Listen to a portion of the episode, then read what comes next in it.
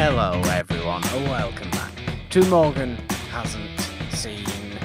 We are now officially into our Star Trek series, Janine. We're not at the beginning, we're nowhere near the end, but we're certainly into the Star Trek series. Now, We are both Now- going where no podcaster has gone before. Well, maybe they have, but Boldly going where several podcasters. well, Morgan has never gone before. That is more accurate, boldly going where I have never gone before. And Janine, I'm just excited because we have the opening narration. Yeah, space. Because- Space, the final frontier. Here are the ongoing voyages of the Starship, Enterprise, and her. No, it's not that, is it? it? Here are the voyages of Starship Enterprise, her ongoing mission to discover new life, whatever, whatever, Leonard Nimoy. we finally get, we get it, we get it. We didn't have it in Star Trek: The Motion Picture, Jan- Janine. We did have it in Wrath of Khan, but we didn't talk about Wrath of Khan last week because there was a whole situation. There's already been an episode of Morgan hasn't seen on the Wrath of Khan. Go and listen to that if you want strict continuity. It was ages ago. But we're finally back to a Star Trek movie. Two Star Trek movies that we're talking about today. We are talking about Star Trek 3 The Search for Spock and Star Trek 4 The Voyage Home. Star Trek 3 certainly feels very Star Trek. Star Trek Yes. 4 feels not at all Star Trek, but kind of weird and unique. And I kind of like it for doing yeah, it's kind of entirely a departure. Um, but yeah, like after Wrath of Khan, we're definitely feeling more cinematic. After the first film, definitely feeling more cinematic. Um, like I had talked a little bit about on the last episode, where it's a great marriage between, um, you know, the the contained feeling, the kind of intimate feeling of the show, um, with the kind of grand, big, bold, adventurous feeling of a movie. So we get kind of the TV meeting the cinema aspects and, and really feeling more like a big screen, you know, event. Yes, and of course, The Search for Spock, which we are going to talk about first, obviously being the third movie, um, very directly follows on from Wrath of Khan. It, it is a real continuity there, and he's not simply treated as, you know, oh, another episode in this movie. You know, i- in the Star Trek movies, it's not just treated as here are the Star Trek crew on another adventure. It is Yeah. fully, fully serialized, Yes. which and is um nice. It's it's not what you get from Star Trek: The Motion Picture to Wrath of Khan. It, it kind of it's totally kind of a smooth kind of continuation. Yeah. Um and yeah, like fans, you know, fans are fickle as hell. Um, That is You know, today's film, if you keep a long-standing character alive, then you know there are no stakes, and and you're not taking risks, and you know you're just being predictable and boring. But when people killed Spock, the fans were pissed. Yeah, So, you know, Leonard Nimoy, you know, he enjoyed his experience so much in Wrath of Khan that he um said he wanted their them to write some kind of opening so that if he felt the desire to come back, he could come back. And so that was kind of the idea going into this obviously with the title. Um yes, so uh yeah they kind of had to set it up uh so that he had that opening um so i don't know if that kind of pulls any stakes away if people if people really kind of knew that that was a thing so i don't know if that pulled some of the stakes away from his death and his sacrifice in wrath of khan um but i think the way they chose to bring him back was a really kind of smart thing that felt uh right for the story that they've been telling us up to this point. So I Yeah. liked I liked the way they brought him back. It didn't feel very like MacGuffin-ish or you know just like you know some easy thing, no, and which look, does happen in the J.J. Abrams movies, which pisses a lot of people off. We'll ah, okay, There is a thing in there that's very MacGuffin-y that's like, oh, easy fix to you know fix the situation. Um, so I like that they didn't do that here, and there was kind of a a point to it and something that was already previously established, so it made sense with what we knew up to that point. Yeah, and look, I think it's also important to note that Leonard Nimoy directed the search for Spock, so he was going to be involved no matter what. I don't think you could tear you couldn't tear Leonard Nimoy away from Star Trek if you wanted to. Yeah. It's he- he's too ingrained in it. It means too much for him. But I don't think the ending of Wrath of Khan and Spock's sacrifice and death at the end of Wrath of Khan is affected by simply knowing that he's in later movies. Because when I watched The Wrath of Khan for the first time, I knew he was in later movies. It doesn't make it any less impactful Yeah. because I kind of viewed that movie as a story of its own. And mm, I, I, I tend to do that anyway. I think movies should be good on their own. If they're in a franchise, if they're in a series, yes, they need to have a shred of continuity, or at least for the most part, need to have a shred of continuity. But they've got to still make sense on their own Yeah. which is simply why I think something like Avengers Endgame is a fantastic part of a franchise and a pretty dreadful singular movie Yeah. because you would not have a Scooby Doo chance in hell what was going on Yeah. if you hadn't watched most of the rest of the movies. Yeah. So you know That's what you know what I mean? It's a it's a great part. It's a phenomenal part of that franchise. It's a terrible singular movie, and I think the Star Trek movies, what the Star Trek movies have done, certainly so far for me, is all been good on their own, as well as now we feel certainly with this following on from Wrath of Khan, good together as well. Yeah.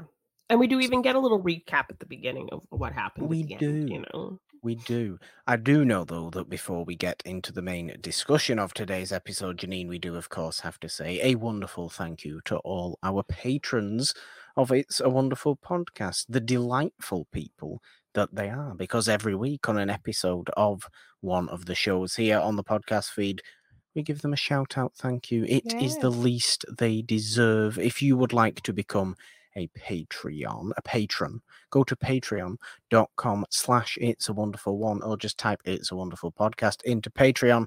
Find the tier that is right for you. Poll voting, artwork, live streams, fun videos, and everybody gets a shout out as well, as well as more things there on the Patreon for you to go and enjoy if you are feeling so inclined. Janine, would you like to start us off with thank youing? Yes. a huge thank you to Adam Witt. Thank you to Michael Smith. Thank you, Maxwell Haddad.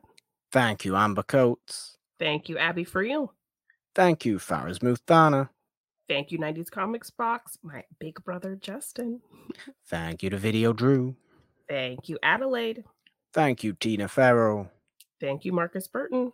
Thank you to Movie Fanobi Steve. Thank you, Samir Tesfai. Thank you, Patrick Harden. Thank you, John Mariano. Thank you, Carla Feast. Thank you, Delisha Butler. Thank you to GG. Thank you to the great Ken Knapsack. Thank you to Tom and Kimber of the Odd Shape channel. And thank you to Billy Polahan. Billy Polahan, a sizable Star Trek fan himself, Janine. Oh. It must be said. It must be said. But we are talking. Let let us continue talking about Star Trek Three: The Search for Spock. Fortunately, it is not Star Trek Three: The Search for Spork, and is just a really boring movie about William Shatner trying to find a unique e- eating utensil. Mm, I think we got that in uh, Toy Story 4. So, That's true. Never saw Toy Story 4. Couldn't care less after the third one about seeing another one. So bye bye, Toy Story 4. hey, it, it was actually a solid story for Woody. I would I'd give it a chance. Mhm, The, the, the, the, the trilogy of Toy Story movies came to a logical conclusion. this is Woody's story. So, Woody gets a moment. So, I think, you know, just just to digress a little bit. Right? Well, yes, fair enough. Anyway, The Search for Spock, Janine. Are you a fan of this movie? Yes. Um I like the continuation of a really great Star Trek movie. So we're kind of just jumping right uh, in where we left off. Um you know, we have a, kind of a fun cartoonish villain, so that feels very yeah. much of the essence of kind of the show. I feel like, um, and yeah I, I love that uh, our crew actually has kind of moments. Each some person gets a kind of moment to do, you know, a little bit of something when they have kind of this whole mission to get um, Bones back. Uh, so I love that. I, I love those scenes. Um, yeah, because that was kind of my gripe with the earlier films in this uh, franchise. That you know, the crew is such a big part of this series and them working together and and and their relationship and bond and everything to the point where you know Kirk will rearrange everything just to get his specific crew every time you know he goes out on the Enterprise. So to kind of see them sidelined and not get a lot to do was kind of a bummer. So I loved that at least in this film, everybody had like a little moment to shine and do something fun and have a little fun character moment. Um, so yeah, a lot of fun in this one. Yeah, I, I would completely agree with that. I was led to believe, to be perfectly honest with you, Janine, that The Search for Spock was not a great Star Trek movie. And I couldn't feel more opposite to yeah, that. people it, people kind you. of do people kind of do the James Bond, you know, every other movie is bad type kind of ranking system. Um, but no, I think three is a fun movie. It's a serviceable movie. It's a great continuation, I think, for you know you know, Wrath of Khan, which is said to be kind of the best. It's always kind of the top of the list for people. Um, but I think it's a great continuation of the story. Um, there's a lot there, and you know, it still kind of keeps up those emotional uh, beats and, and, and stakes as well. So absolutely, you, know, you, get a little bit of everything. I think with this movie, and you do. I would agree with that fact also in that it is definitely the most fun of the first 3 mm-hmm. in terms of just feeling like all out entertainment. Because, yeah. look, the story of this is after Wrath of Khan, you know, the, and they've sorted out the Genesis situation. They go back to Starfleet on Earth, and the Enterprise gets decommissioned. So yes. it's like, oh, we're not using the Enterprise anymore; it's too old it's too old. We've got new things. Everybody goes off and does their own thing. And at this point, they're all like, "Oh, we can't no. break up the team. yeah, but the team's so good. It's been so good for so long." So basically, the first part of the movie is them all having this enterprise heist where they're just kind of like, "Oh, we've got to steal back the enterprise. Come on, guys!" Yeah, which and it's really, really fun. fun. It's yeah. really fun. All the while, in the background, you've got perfectly hamming it up to the maximum Christopher Lloyd yes. as the Klingon captain, who, who I forget the name of now. Is it, was like just Scourge or Courage or he was it might be Kurg, Kurg or someone like that.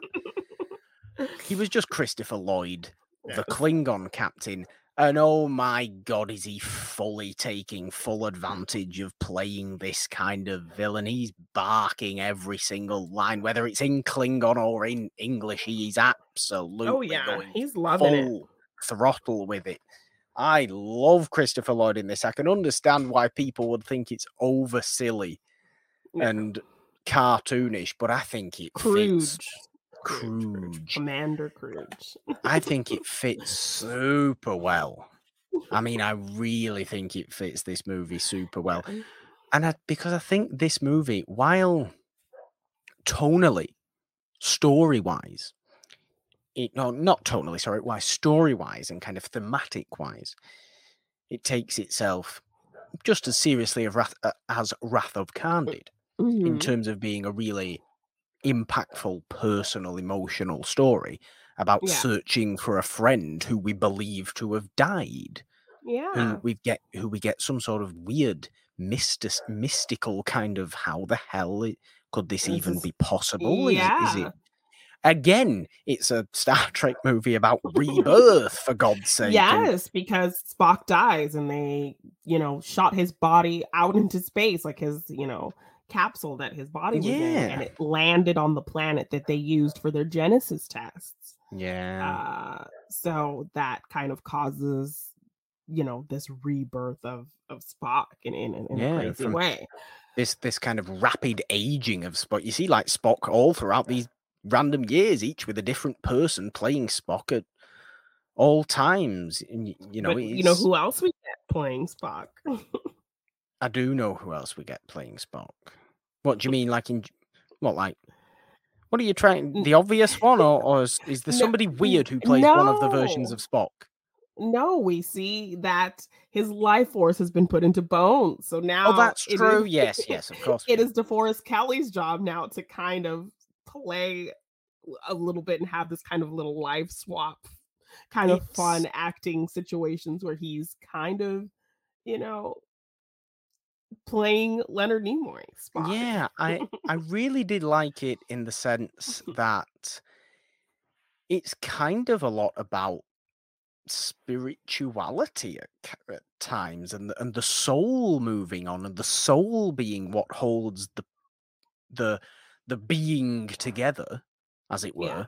rather Mhm. than the physical body it's a really interesting idea that you don't seem to come across a great deal in Star Trek. I know last week we talked about how you know religion and, and deities were, were something that Gene Roddenberry avoided, mm, you know, with any Yeah. real purpose because He he, kind of wasn't a fan back. of it.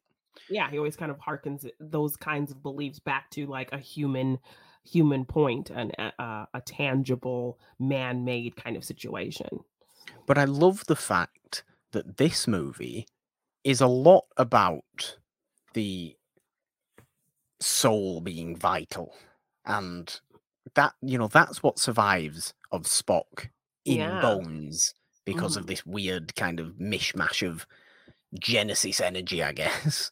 Which what which is what kind of happened. Well, it's a Vulcan. It's a Vulcan thing that he can he you know is able to touch somebody and put his kind of life force into them. okay. So Okay. before, so you know, as you know, Spock's father is t- telling Kirk this. He's like, "Why did you jettison his body out to space? Like you were supposed to bring his body back into Vulcan. and Yeah. of this, and his spirit is in somebody else. Where is it? And so they kind of have to figure out where who he put the spirit in.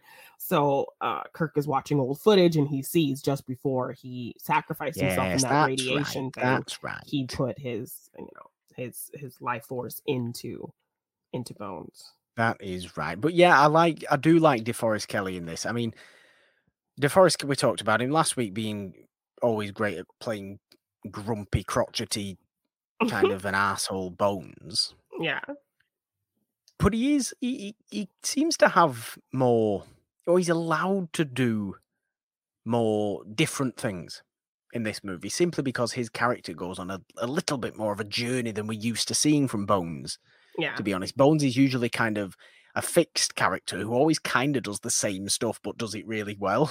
yeah In this, he does genuinely get quite an arc to him, and, and it's it's nice to see DeForest Kelley do that. But what I was saying before about the the kind of tone and, and thematically and story wise, it takes itself very seriously. Tonally, it is kind of silly at times. It embraces its goofiness at times. I think the search for Spock, the final like climactic thing that happens in this movie when Christopher Lloyd, the Klingon, is defeated by Kirk is the most stupid thing I've ever when seen in my entire kicks life. him in the face i have had enough of you and just And he just kicking him repeatedly repeatedly in the face boots him in into the a pit of lava yes It's perfect. It's brilliant. Oh, So. I love that so much.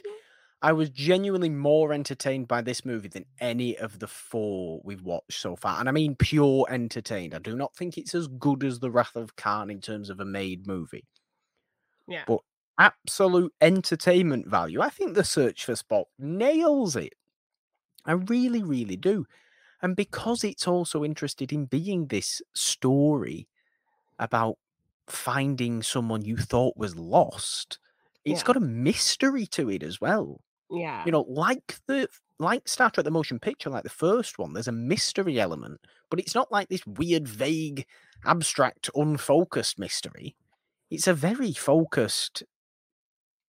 What's happening with Spock? Is Spock alive? Is Spock's soul alive? What's happening? Why is Bones acting weird? Why is Bones hanging out in Spock's old bedroom? Yeah. What's going on? That's a really kind of terrifying scene. Yeah. When Kirk goes down to Spock's old quarters and it's dark, and then the light just dimly comes on, and it's you hear, you know, Leonard Nimoy's voice, you hear Spock's voice, but then Bones comes out, with there, all yeah. wide-eyed and crazy looking. Yeah.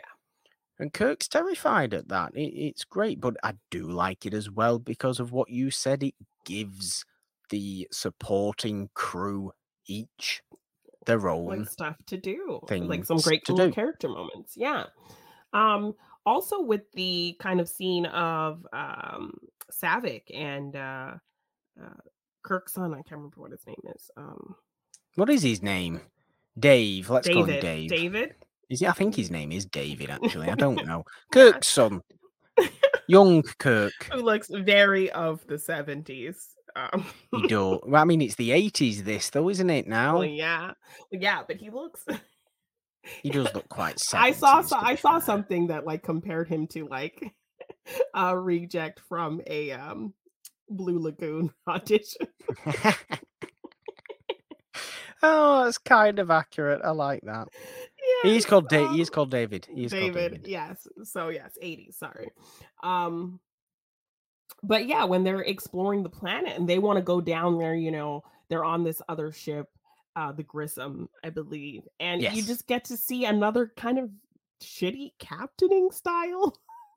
Yeah. that really makes you appreciate the risks that Kirk takes and you know the thought that goes into his decision making um you know you don't really think about it you just see him kind of in action and and he's really the only captain we focus on um you know we talked a lot about uh, in the first film how we appreciated how he you know will take the hits and he'll admit mistakes and he's not arrogant um to the detriment of of the rest of you know his crew you know he, No. he definitely he definitely takes on the needs of the many you know are are Yes. you know more important um so we see this other crappy captain of the Grissom, like really, oh, we we need to do this by the book. Uh, are you sure you guys want to uh, go down there? Uh, and like Yeah. Saavik and David are like, we're explorers. We are in Starfleet to pursue knowledge and educate ourselves and see what else is out there. This is a planet that was, you know, kind of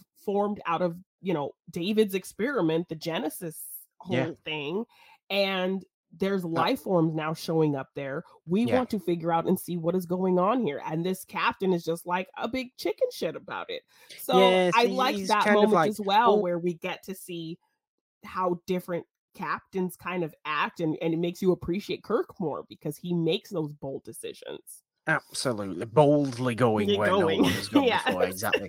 Um, it's more, it's even more impactful for me having actually never come across a Starfleet captain other than Kirk, Yeah. really. I mean, the I forget, I always forget what Pike, is it Christopher Pike? Yeah. Is his name the guy from the very first like pilot of Star Trek, the original series? Which he comes back in the J.J. Abrams films. So Oh, okay. yes, but, like, I'm familiar- Greenwood. I'm familiar with him, but he's literally in a pilot Yeah. of that original series. And I've never watched any anything of Picard or any of Oh, you know, Star. Trek Voyager or Deep Space Nine or any of these other shows. Never seen a Yeah. never seen a shred of them. So I am literally f- familiar with James Kirk as a Starfleet captain. Wow. So when I do come across somebody else like this, it, it it doubly makes it more, you know, kind of impressive to me how competent Kirk is as a captain and how really kind of great he is to his entire crew, but also to his missions. You Yeah. know, he doesn't hold back in the slightest. I like that I did, you know, Saavik and David need to go and explore this because that is their nature, that is their purpose. purpose as Starfleet members. And so the fact that like this captain is really hesitant and scared and and you know wanting to do everything by the book and he's not willing to kind of see the situation in front of him and analyze it you know the circumstances of it and he Yeah. just wants to do everything kind of the same way for every situation it really makes you appreciate you know what kirk does as a captain so i liked that you know and and maybe people didn't think about it that way but i like that they threw something like that in there to kind of to get me to kind of see and appreciate kirk more and, Oh, and- and what- absolutely. I- I- I completely do agree with that because, you know, I, I'm I'm very interested in in that whole exploration of the Genesis planet itself. Whenever we kind of cut back down to Saavik and David, and they're just kind of pottering around the place, going, "Oh, what's going on here?" And then they obviously find a child yeah with Vulcan ears, not elf ears. It's not Lord of the Rings, but they're the same thing. Yeah. And they just think, "Oh, "What's this? Who's this? There's a there's a life force here."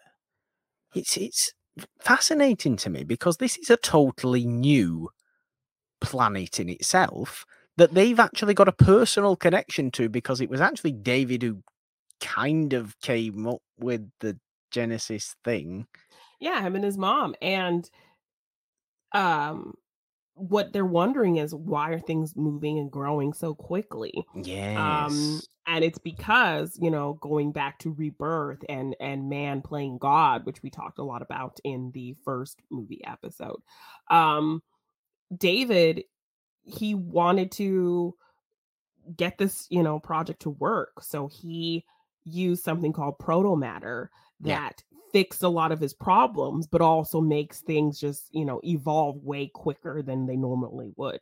So like they had put some worms on the planet to test and there were already like these fully grown huge slugs and even i like that even later when we get when Kruge g- gets there to genesis by the time he gets there later in the movie these little worms that turn into these giant slugs are now like these big snake monsters that we actually see him like fight with one yeah. so it's just showing how quickly so i like that they you know had kind of little things there to show you how quickly things evolve and, And so because- even the, the Spock character is evolving and growing very quickly um, Yes. so the, the new planet- Spock child, as it were. yes yes so the planet itself is evolving very quickly to where to the point where it's just going to like overtake itself so Yeah. and it's because david was playing god and used proto matter to make things kind of to fix gaps and problems he had but it also is just making the planet very unstable It's obviously So- a very dangerous thing. It's it's the you know what we consider Genesis to be in the Wrath of Khan. is very this kind of really potentially incredibly dangerous thing. Yes, and it gives us this kind of time crunch situation, adding to kind of the intensity of, of what's happening in the story as well. Our the continuation of Genesis, I think, really helps this movie succeed an awful lot. Yeah, It really does. It, it gives it just the continuity that I think it just it was begging for, really, from the first movie to the second movie. The first movie, you just felt is is is very much of it on its own kind of thing. Like you don't you don't even need to watch it. Do you? you could go straight into from the original series, watch Wrath of Khan through, yeah, and it wouldn't make a lick of difference. But you couldn't miss out on, you know, if you're watching the rest of them, you couldn't miss out story wise. You couldn't watch the motion picture and then watch Search for Spock, or then watch even the Voyage Home because there's a there's hints of Genesis that even trickle into the Voyage yeah. Home. exactly. But certainly, it's very prevalent in in Search for Spock. And like I said, I, I love this movie. I really, really liked this movie for its continued kind of story, emotional story, and personal story, the friendship of particularly Kirk and Spock, but obviously the the cr- the entire Yeah. crew and Spock as well. And like you kind of talked about the fun of them, what they, the lengths they go to to stay together with. the yes, they love each other deeply. yes that they are willing to kind of go through all these hijinks and break all these laws and all of these things in order to stay together and um and in order to go back for spock so you know they've established how strong this friendship is in in wrath of khan so well and so going into this movie you're kind of taking all that emotion in and so it makes sense to why they would go to these lengths to stay together and to and to go back for spock and so that's why i kind of love that moment at the end when you know that line is is turned around when it started out you know the needs of the many outweigh the needs of the few or the one and then when spock asks you guys would come back for me like why and he says because the needs of the one outweigh the needs of the many so Yeah. you know the switch because and, and and it doesn't come off selfish it comes off as No. a noble thing that you're going to support somebody like that and and go back for your friend because you care about them and and, and you want you know the best for them so Whether whether Uh, Spock thinks that's the logical thing to do or not, it's what they did, Spock. So stop moaning about it. Yes, and and you know he's just getting his. So they do the whole ceremony to get his Katra, his life force, back into his body from bones, and and he's kind of ba- barely kind of remembering things like, oh Jim, that's what I called you, right? And you know, and and and recalling lines that they've said, you know that that wonderful line which I can never quote it properly about, you know, you have and always will be my friend, you know, Yes. and when he kind of looks at everybody and then when he has that recognition and they're all just like very like excited and like yeah you're back and like that's just such a feel good wonderful moment so It is little tear comes in your eye. That's Yeah. the whole purpose of this movie. Is this? It, and look, admittedly, the movie is directed by Leonard Nimoy, like I said, and the movie is is basically an entire movie dedicated to everybody loves Spock, yes and they will do anything for Spock. And that it seems so obvious that Leonard Nimoy would make this movie because, for God's sake, the man loved Spock.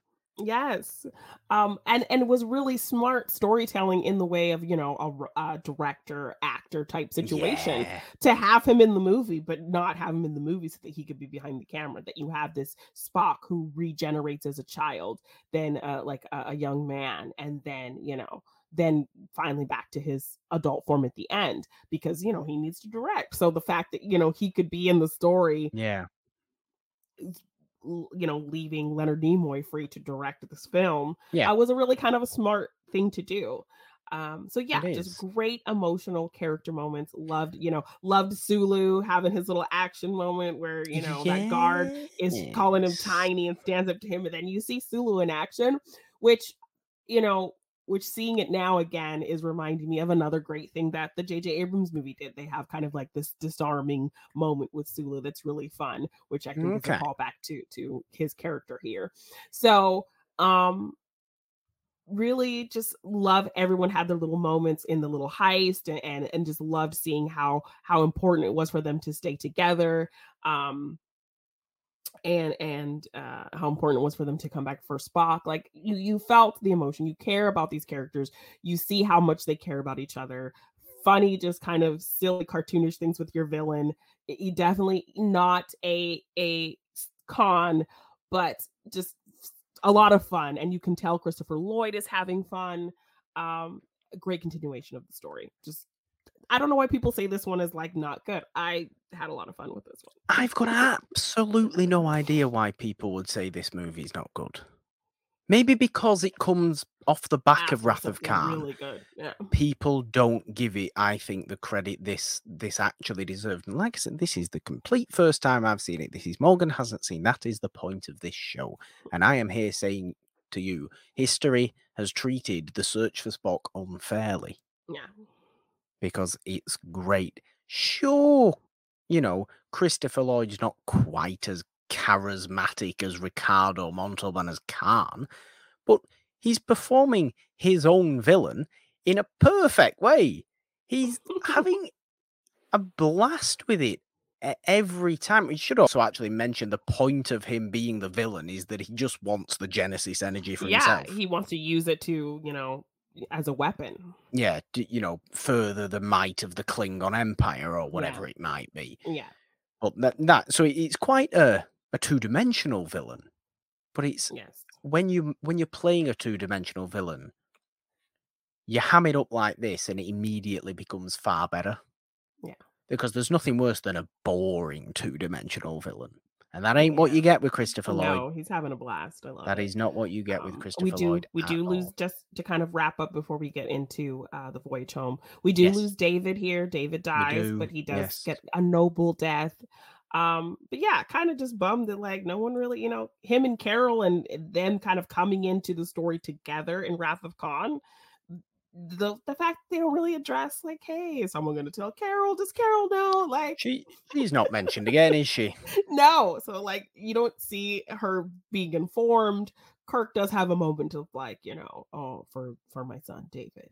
Um, but that's kind of it. So you know, a little bit more, and they, they do kind of reference Saavik go, does come to Kirk and tell him, um, you know, in a voyage home, I believe that hey, you know, your son he died protecting me and Spock and all of these yeah. things, and so there is a nice moment where they address it, but still like, hey, like I want to at least see that you know someone's consoling Carol, someone has talked to her, told her what's going on.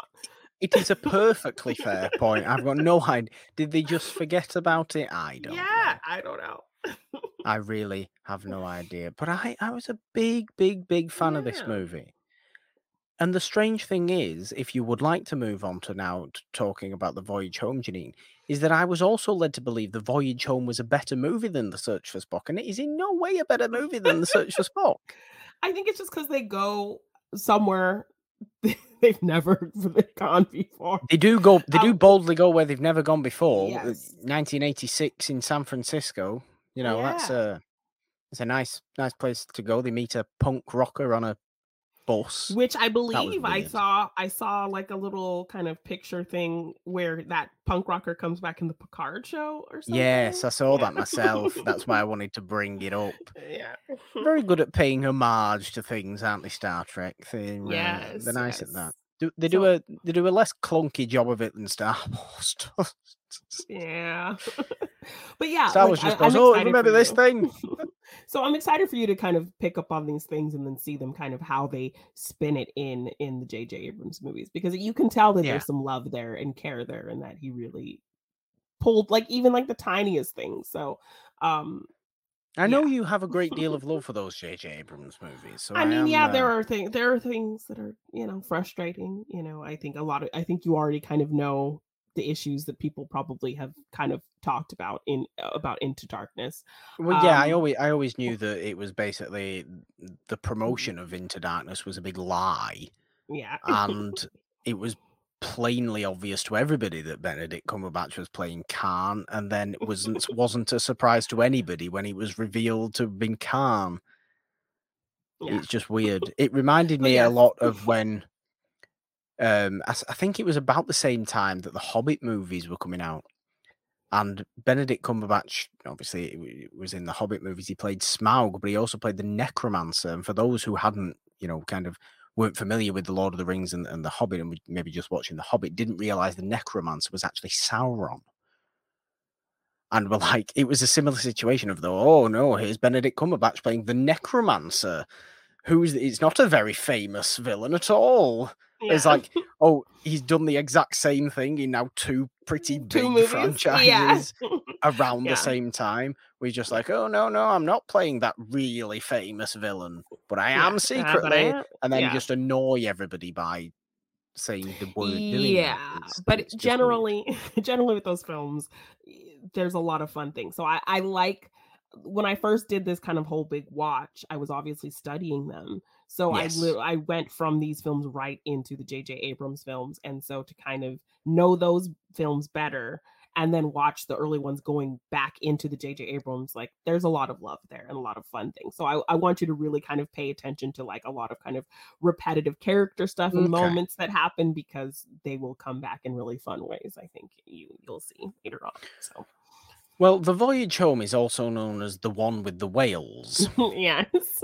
Because it is the one with the whales. Now, I, I I do appreciate the voyage home a lot for doing something totally different with Star yeah. Trek.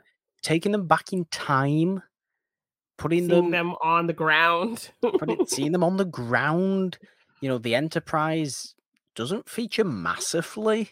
No, the voyage home. On, they they take uh, at the end of um, Search for Spock. They are on Kruge's ship because they blew up the Enterprise. Yeah, um, with Klingon with uh, Kruge's Klingon soldiers, they tricked them and so they are now on a ship which is named very kind of familiar. yeah. Uh, of, something we covered on the main show. oh, you're gonna have to remind me now. They call it the bounty. The MS. Oh yes, of course they do. Yes, Yes, so of they, course they, they they rename Kruge's ship, which I think is what's called. The I ap- I apologize. You, you're so trivia focused in your mind, Janine. I- These are Yes, just things that yes. Fly over my head once I've watched them. we talked about mutiny on the bounty. In, Great uh, movie. yes, and so they name it the bounty, I believe, after Yes, that that's right. same ship. So, um, yeah, so they are just they're not on the Enterprise; they're on Kruge's ship, but they still kind of, you know, he does his his. They're still kind of this organized crew, uh, still, you know, following Kirk loyally. They all decide, like, uh, nobly decide, okay, we're gonna go back and and take whatever punishment that Starfleet chooses to give us for our Yes, actions. yeah. We feel like we were right in our actions, so we're just gonna go and take the brunt of whatever's coming at us. So I love that they agree to go back. Um, but then they get a, a, a message saying it's not safe to come back. There is a, a message and a thing that's happening that's killing, you know, other Starfleet officers and ships, which we do actually open this movie with Madge Sinclair as a Starfleet captain Yes. which in in the history of Star Trek makes her the first she's not even credited um she's the first female captain of a Starfleet ship uh uh, is her character at at the beginning of this film so yeah black female captain you know making history I And I love it. I love the late Madge Sinclair so you know the queen of Zamunda if you don't know her yes. Simba's mother, if you don't, you know, recognize her voice. Uh yeah, so she has an uncredited role as a captain whose ship does get taken out by this this thing that they're trying to figure out again, kind of like the cloud in in in, in some ways, you there know. seems to be an awful there is an awful lot of mystery in these movies, I suppose. It's like, Yeah. what is this random thing that's happening? that's killing other these other ships and we need to figure out. We- we so you don't can't know. come back because yeah. Um It's just it's made better when the question of what is this random thing that's killing these things that we have to figure out what it is is Yeah. merged with a personal story. yeah. When it's just what is this random thing that's killing all these things and we don't know what it is, let's find out what it is. You just get the first movie, which doesn't have I mean, this is me saying this, doesn't have enough story. Yeah, someone who's know? the, the visual guy, but the visuals aren't very interesting. So you, you kind of are like, okay, well, if I'm not getting my meat with these visuals, then maybe I'll get my potatoes with the story. And yeah it's uh it's so- it, and it's something they it's something like we said it's something they do simply just do better with as Yeah, these movies as have, have- go along, as yeah. these movies Like have said, gone on yeah start to feel more cinematic as we as we get along. But yeah, I like them kind of coming down to earth and being in a different time and this kind of uh exploration of of, of their advancements and, and seeing kind of how the world was you know and that was the world of that time. And so them kind of poking fun at how advanced they are um, and just being kind of these people out of time but in the other direction As- yeah, as a- like as a- fun. as a terrible joke i am gonna say they're like a fish out of water but the other way and that was a joke because Yeah, the of whales the whales. the whales aren't actually fish i know stop hating me biologists whales aren't actually fish i know that yes. Um, but, but- it is it's a fish out of water story i- in in the opposite direction is that they're actually much more intelligent than everybody that, that they're coming across and Yeah, have I to kind of hone it in going through the hospital and just like, oh, you have this problem, take this, and you'll be fine. So primitive. This is ridiculous. Stop bones basically goes through that hospital calling everybody an idiot and doing oh i'll just do it myself yeah, i think is it is it scotty goes to the it's something like really advanced Uh, it's actually is it now actually kind of like the the energy source they need or something like that that scotty goes to and tries talking to the computer that he obviously can't talk to because it's a fairly basic 80s computer with with a big white box on it he can't talk to it yeah. but then he kind of comes up with a formula for something incredibly impressive and i think the Yeah. reason the, the the kind of question is asked as to. Yeah, well the question is asked as to oh, uh, you know, we're back in time. You can't. I don't think you can change. Haven't we just changed the future there by giving that man that information? And Scotty's reasoning to it is just like, well, how don't we know that he didn't invent that? it's just like fair enough, Scotty. That makes sense. You know, he might have done. Yeah. There you go. I like Yes, that. I like that But love him trying to, hey, computer. Like, Yes, "Hey, I love it. computer." It's And then he like, and Chekov hands him the mouse, like, like that's like a voice kind yeah. of. Yeah, they Hey, take computer, and it's like, no, that's not how that works. they take the I think Star Trek again kind of unfairly and generally gets kind of seen as over serious. You know what I mean? Yeah. Like in the sense that it is quite thoughtful and Well, yes, and- and it, and it is thoughtful and it is deep and it is but you do have some It does fun have intelligent questions. Yeah, there's a hell of a lot of fun. There's a hell of a lot of comedy in this movie. yeah. Like we were talk like we were just talking about with the search for Spock. There's quite goofy moments in the search yeah. for Spock that are in are in in lying with that movie's tone. That is not a tonal shift for that movie to all of a sudden become goofy. It is Yeah. quite a goofy feeling movie and is consistently so. And this movie is a fish out of water comedy a lot of the time and is Yeah. consistently so. And every little character again gets their, or every crew member gets their fish out of Oh, water kind of moment. yeah. none more so than I think it, than Chekov in this movie, who actually really gets a subplot of his own simply because it's 1986 and Americans hate Russians. Yeah. And they're really suspicious of him when he's asking about nuclear weapons yes. or, or a nuclear plant or whatever he's asking for. It's something Yeah, And nuclear. the fact that they, you know, they're not thinking about that in, in space and in their future. No. Like, They don't care at all. Spock trying to. I mean, Spock actually does the Vulcan grip on the punk guy on the bus, and everybody Yeah. applauds him, and I appreciate that because there's nothing more annoying, Janine, than loud music on a bus. Yes. Which also reminds me of we didn't talk about how Bones tried to do that. He you know, did. He did. to- to lesser of an Didn't effect. work. Didn't work. Only Vulcans can do the Vulcan yes. shoulder Even even if you have a a Vulcan Katra in your body, you can't Yeah. you can't really do it.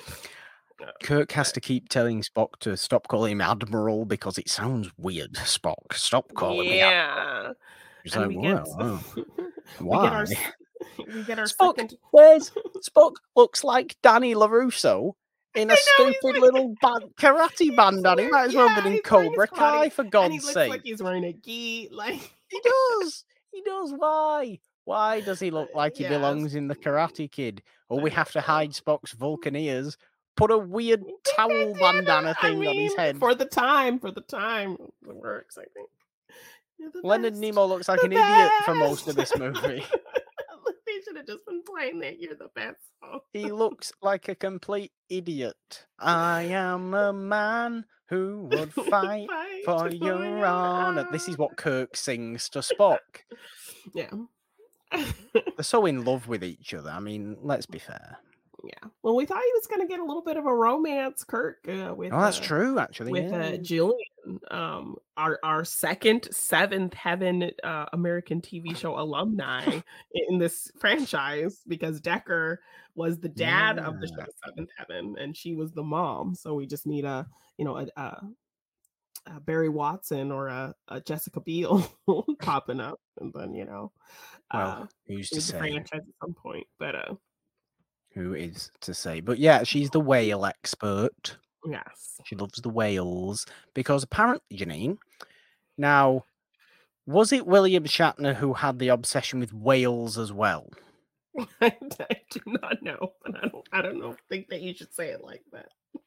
Not that, no, no, not that. Like, but like, is he not like really into whales at one point? I don't know because didn't Leonard Nimoy direct this film as well? Leonard So Nimoy did direct this movie as well, yes. But does Leonard Nimoy have a weird obsession? I don't I- know. I I've just know. always assumed. like I never really quite understood why the the message of the kind of villainous thing that's attacking people that they in- intercepted sounds like a whale, so they needed a whales to to talk communicate. The with it. only species that can communicate with, with this, this thing again this abstract kind of power thing is a whale. that is killing people is a humpback whale that have been extinct in this world for centuries. So they have to go back in time to find whales, and that's where they the time traveling comes in.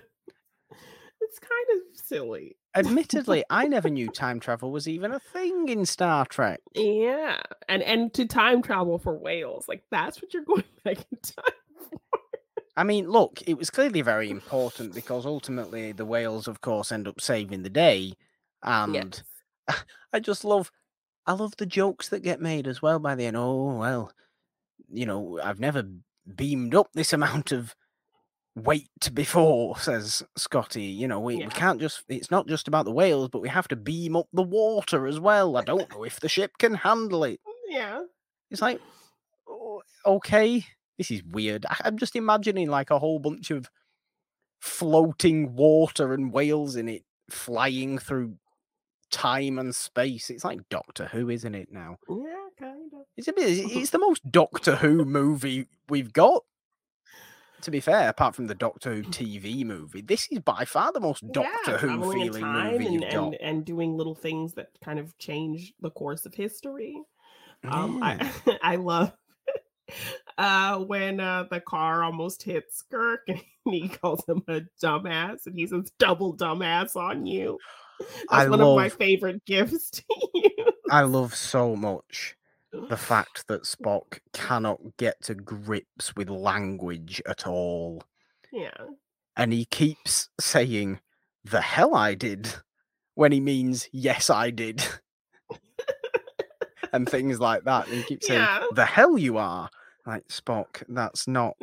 And Kirk's basically reacting to it like that as well. He's like, Spock, that's not how you it how you it. say it.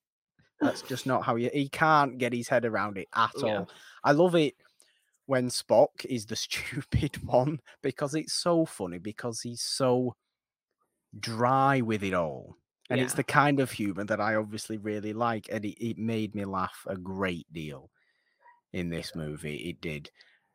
I think thematically, the voyage home, it does have, it does have, you know, inklings of animal rights and that kind of stuff, which obviously is Yeah. rather positive, and it, it does have an attitude of, you know, seemingly unimportant things can be very important.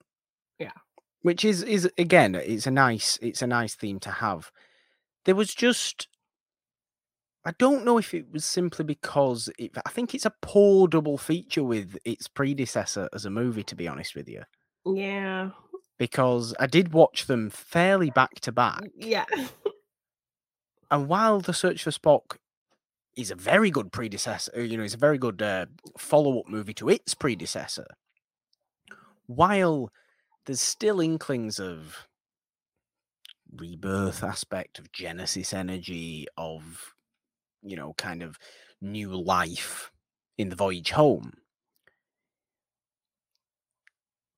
Wrath of Khan and Search for Spock is kind of the culmination of a two arc, a two movie arc, Yeah. really. And this kind of starts afresh.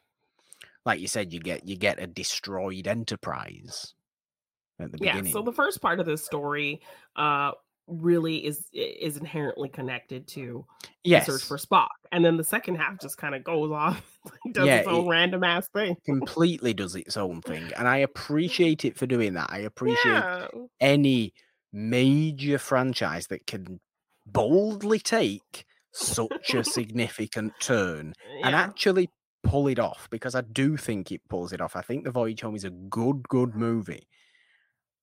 I just didn't prefer it to The Search for Spock. I preferred The Search for Spock, and that is I agree. I agree. an honest opinion. Yeah. Um, The Search for Spock is the second best of the four first Star Trek movies. I can categorically now say that, or Okay. i- at least in my opinion. Whether it's this one or the motion picture, I think they're s- s- two such different movies. It's difficult to compare the two of them. Yeah. But so I'm gonna have to kind of have a more serious thought about that one. But I did like the Voyage Home for being very different. Yeah. It just at times felt not like a Star Trek movie Yeah. and felt more like some sort of spy movie. or where you know they, yeah, they had like a full on mission. It was kind of off Starfleet books. It was them kind of going rogue. So I liked those kinds of elements of seeing them in a different unofficial kind of capacity. yeah Um, so that made it kind of fun and different and entertaining in the fact that it's just kind of something we hadn't seen up to that point. But just kind of you're telling this really kind of linear story up to this point and then just kind of have this weird shift. So Yeah. that kind of takes away from just kind of the flow of what they were doing up to that point. Um, but I I, I love the risk of them kind of just taking, you know, boldly going, like we said Yeah. several times, because they really kind of did that.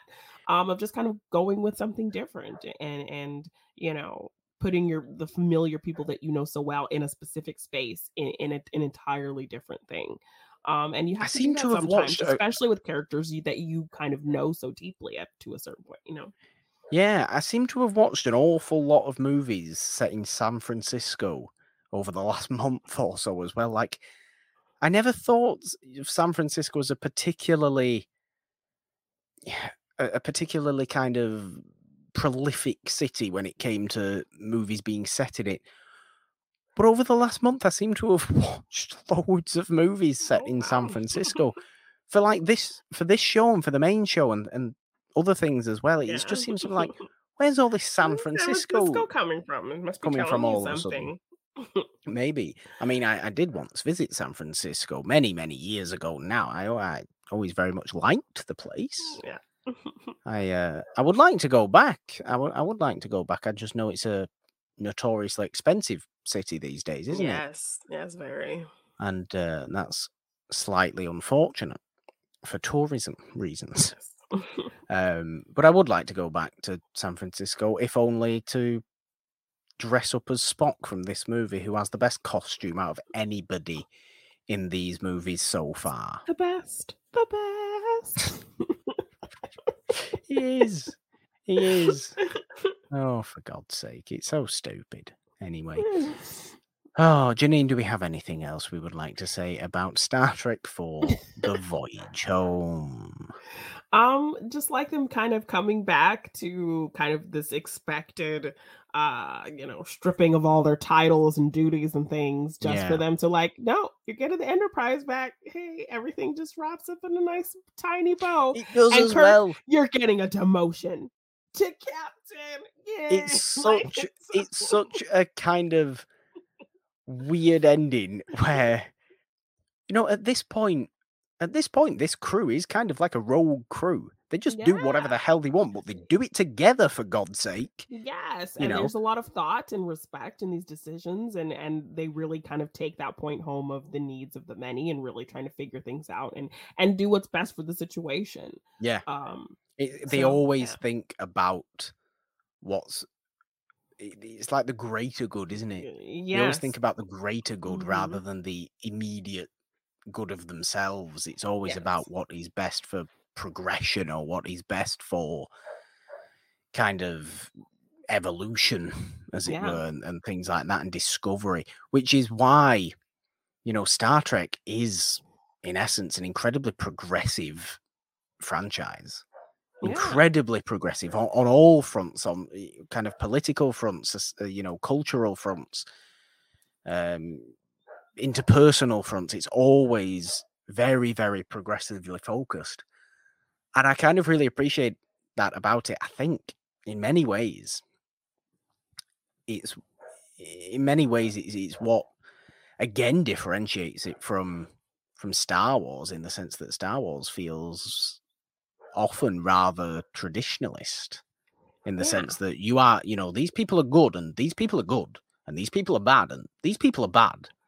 Star Wars as well is kind of all about lineages and things like that and, uh, Yeah. and people being children of other people. I mean, even for God's sake, the episode nine had really convoluted. You're the child of this person, who was the child of this person, and we all know how that turned out. And it's obsessed with this kind of it's somewhat traditionalist view of blood lineages, Yeah. pure good and pure evil.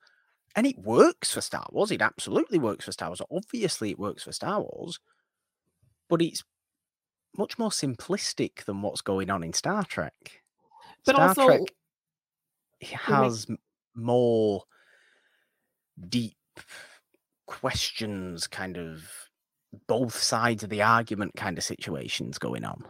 But anyone and also anyone who's exploring these things and fighting these things and making these hard decisions in the the world of being in space that's a choice it's not about a lineage Yes.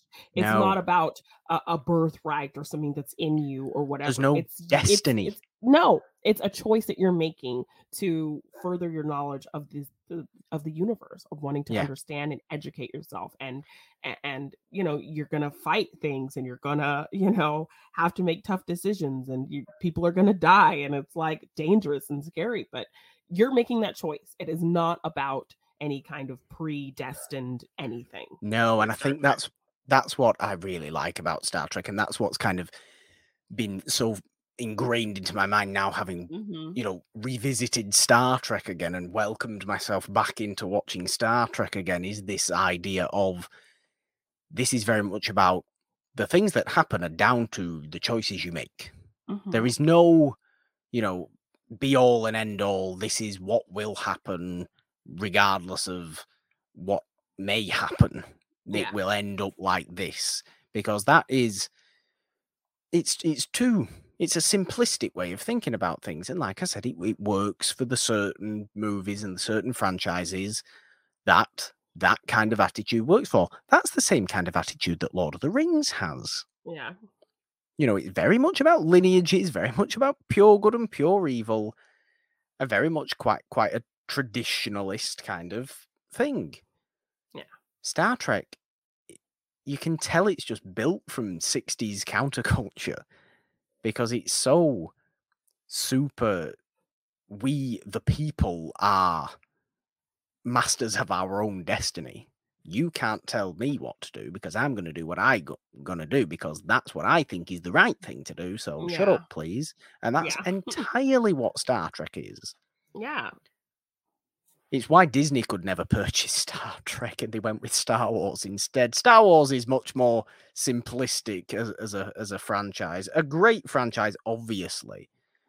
But it's far more simplistic as a franchise than Star Trek is. You Star Trek is too well, I also think Star Trek's quite confused as a franchise with so many different things going on, but it is also far too interested in asking tough questions yeah that that such a big company like Disney wouldn't go anywhere near it, which is why lovely Paramount have it.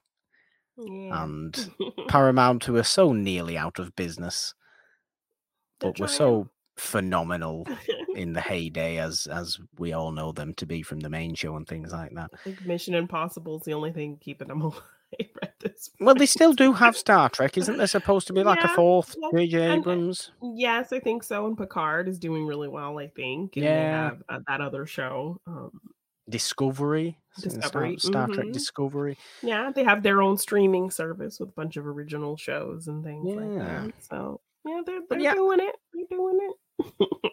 I did. I did want to just kind of bring that point up as to what I'm very much kind of noticing from revisiting Star Trek now with this series. It's seems very prevalent to me, and I I, I just like that about it. It's appreciation that I already had for Star Trek, but it's also adding to it, which Yeah. I is exactly what I was looking for from doing this series of Morgan hasn't seen anyway. So yay! Yay. So you might end up like Gillian, who leaves her her human regular life to to go to, to into Starfleet into the future. Exactly. exactly. I would love that.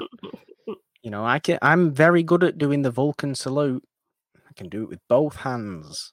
Yeah, I can only do So- it with one. So yeah, you're you're one up on me with that. I'll be fine with all the Vulcans. yeah, it's fun revisiting. I haven't rewatched them in a really long time, and um, yeah, really excited for you to kind of get into this series since you haven't, you know, haven't before. This is a big one, so It is really big one. fun, kind of getting into a franchise and kind of um, really being able to talk through themes that we re- recognize that are kind of prevalent in all of these films, and and Yeah. really getting homey with these great characters, and and and you know wanting to see where they're going to go and what they're going to do with the same kind of characters week to week as we discuss these movies. So Yeah. And you are right in saying that as well. They are great characters. yeah, Truly great characters. Next week, Janine, rather obviously, we have Star Yes. Trek 5 and Star Trek 6 as a double feature. That is Star Trek The Final Frontier and Star Trek The Undiscovered Country.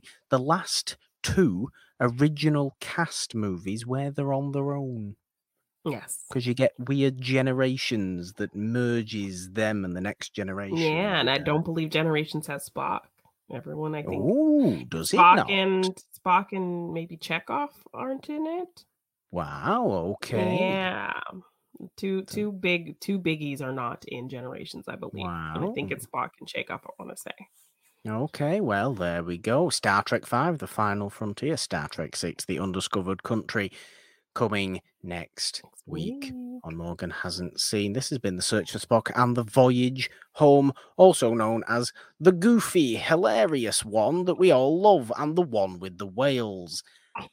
Yes, Janine. Morgan hasn't seen is, of course, not the only show you can find on the It's a Wonderful podcast feed, though, is it? It is not. We also have Machine Mondays every Monday with me, Janine the Machine, talking all things movie trivia Schmodown. So yeah, watch the Schmodown on the Movie Trivia Schmodown YouTube channel, and then listen to Machine Mondays where I break it all down, talk about things from my perspective as a competitor, as a fan. Uh, so yeah, Machine Mondays every Monday. We also have It's a Wonderful Podcast, our main show every Friday where we give love to classic films. Morgan is the constant host over there, and I switch off co hosting duties every other week with our other great co host, Nolan Dean. So, yeah, if you want to gain some love for those classic films, discover old movies like we do every week, check out It's a Wonderful Podcast every Friday on the It's a Wonderful Podcast feed every Monday, Wednesday, and Friday. Some great shows. Perfect. we have already spoken about the Patreon, of course, before, but we also have the It's a Wonderful Podcast YouTube channel for you to go and subscribe to and ding your notification bells on for all the watch alongs and the live discussions and the videos that we have there and have coming to there as well. You can find the show on Twitter at It's a Wonderful One. Find me on Twitter at the Purple Don with a three instead of the E in the because Janine. Three is the magic number. On Instagram at just the purple don. All your spockish things are where Oh. You can find me at Janine Devine underscore on Twitter, Janine Devine on Instagram and TikTok. If you want to get any merch for any of our shows, you can find that at my TeePublic shop at g9design.teepublic.com. And if you want to purchase any of my art in print form, you can find that at my Big Cartel shop, g9design.bigcartel.com. Janine, I asked you this last Oh, week and it was hilarious. So I will ask you it again. Mm. And do I hope it's equally as hilarious or actually accurate this week? I'm not sure. Let's wait until you actually do it. Janine, a random member of the oh. crew of the Enterprise, please. Mm. Three, two, one. That was definitely success, William Shatner. Bye. Bye.